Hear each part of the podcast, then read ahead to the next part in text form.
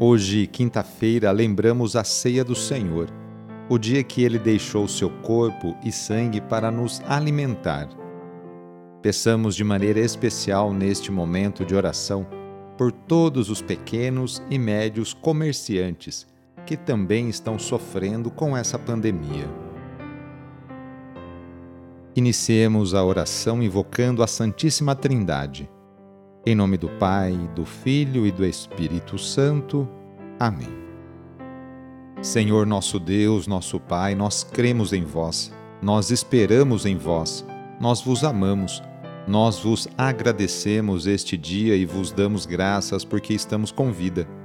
Oferecemos este dia ao Senhor com todas as nossas alegrias e sofrimentos, com todos os nossos trabalhos e divertimentos Guardai-nos do pecado e fazei de nós instrumentos de vossa paz e do vosso amor. Ajudai-nos a observar vossos santos mandamentos. Amém. Nesta quinta-feira, dia 23 de setembro, o trecho do Evangelho é escrito por Lucas, capítulo 9, versículos de 7 a 9. Anúncio do Evangelho de Jesus Cristo segundo Lucas, Naquele tempo, o tetrarca Herodes ouviu falar de tudo o que estava acontecendo e ficou perplexo, porque alguns diziam que João Batista tinha ressuscitado dos mortos. Outros ainda diziam que Elias tinha aparecido. Outros que um dos antigos profetas tinha ressuscitado. Então Herodes disse: Eu mandei degolar João quem é esse homem sobre quem ouço falar essas coisas? E procurava ver Jesus. Palavra da Salvação. Hoje a Igreja faz memória por São Pio de Pietreutina. O nome de batismo dele era Francisco. Nasceu no dia 25 de maio de 1887, em Pietreutina, na Itália aos 16 anos entrou no noviciado da Ordem dos Frades Menores Capuchinhos, onde vestiu o hábito dos franciscanos e tomou o nome de Frei Pio.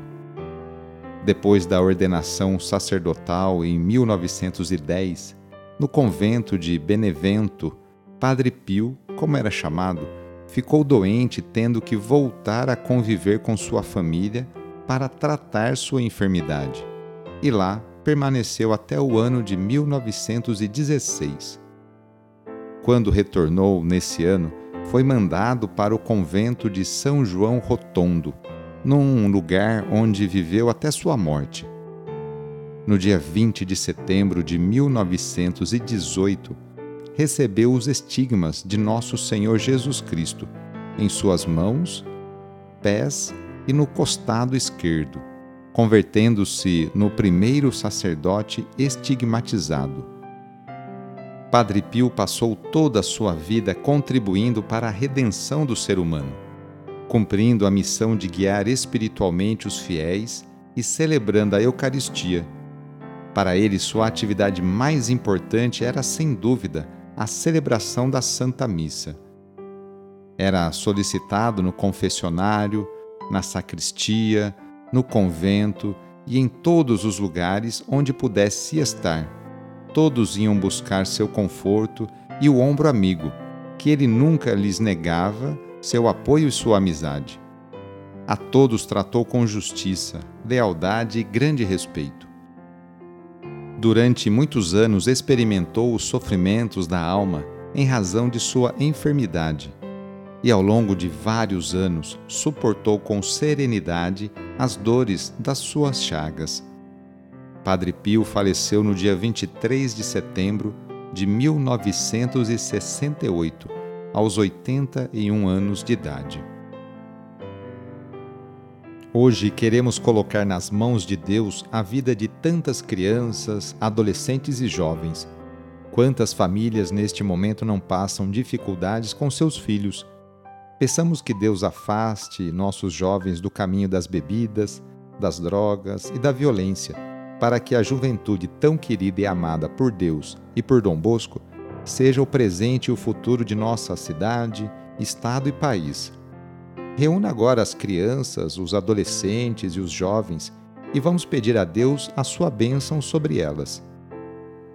Senhor nosso Deus, que da boca das crianças recebestes o louvor do vosso nome, olhai benignamente para estas crianças e por esses jovens, e assim como vosso Filho, nascido da Virgem Maria, recebia de boa vontade as crianças e os jovens, as abençoava, abraçava e as punha a todos como exemplo a imitar, assim também, Pai Santo, derramai sobre elas a vossa bênção, para que, à medida que vão crescendo, por meio de sã convivência com os adultos e com a assistência do Espírito Santo, se tornem testemunhas de Cristo no mundo e sejam mensageiras e defensoras da fé na qual foram batizadas. Por nosso Senhor Jesus Cristo, vosso Filho, na unidade do Espírito Santo. Amém. A nossa proteção está no nome do Senhor, que fez o céu e a terra. O Senhor esteja convosco, Ele está no meio de nós. Pela intercessão de Santa Mônica, desça sobre você, sobre a sua família, sobre o seu trabalho e intenções a bênção do Deus Todo-Poderoso. Pai, Filho e Espírito Santo. Amém. Sou o padre Edmilson Moraes, salesiano de Dom Bosco e moro atualmente em Piracicaba, no estado de São Paulo. Que Deus continue abençoando você e sua família. Fique na paz do Senhor e em suas bênçãos, porque Ele sempre acompanhará você. Cuidado ao sair de casa. Cuide de sua higiene. Use a máscara e lave sempre suas mãos com água e sabão. Abraço e até mais.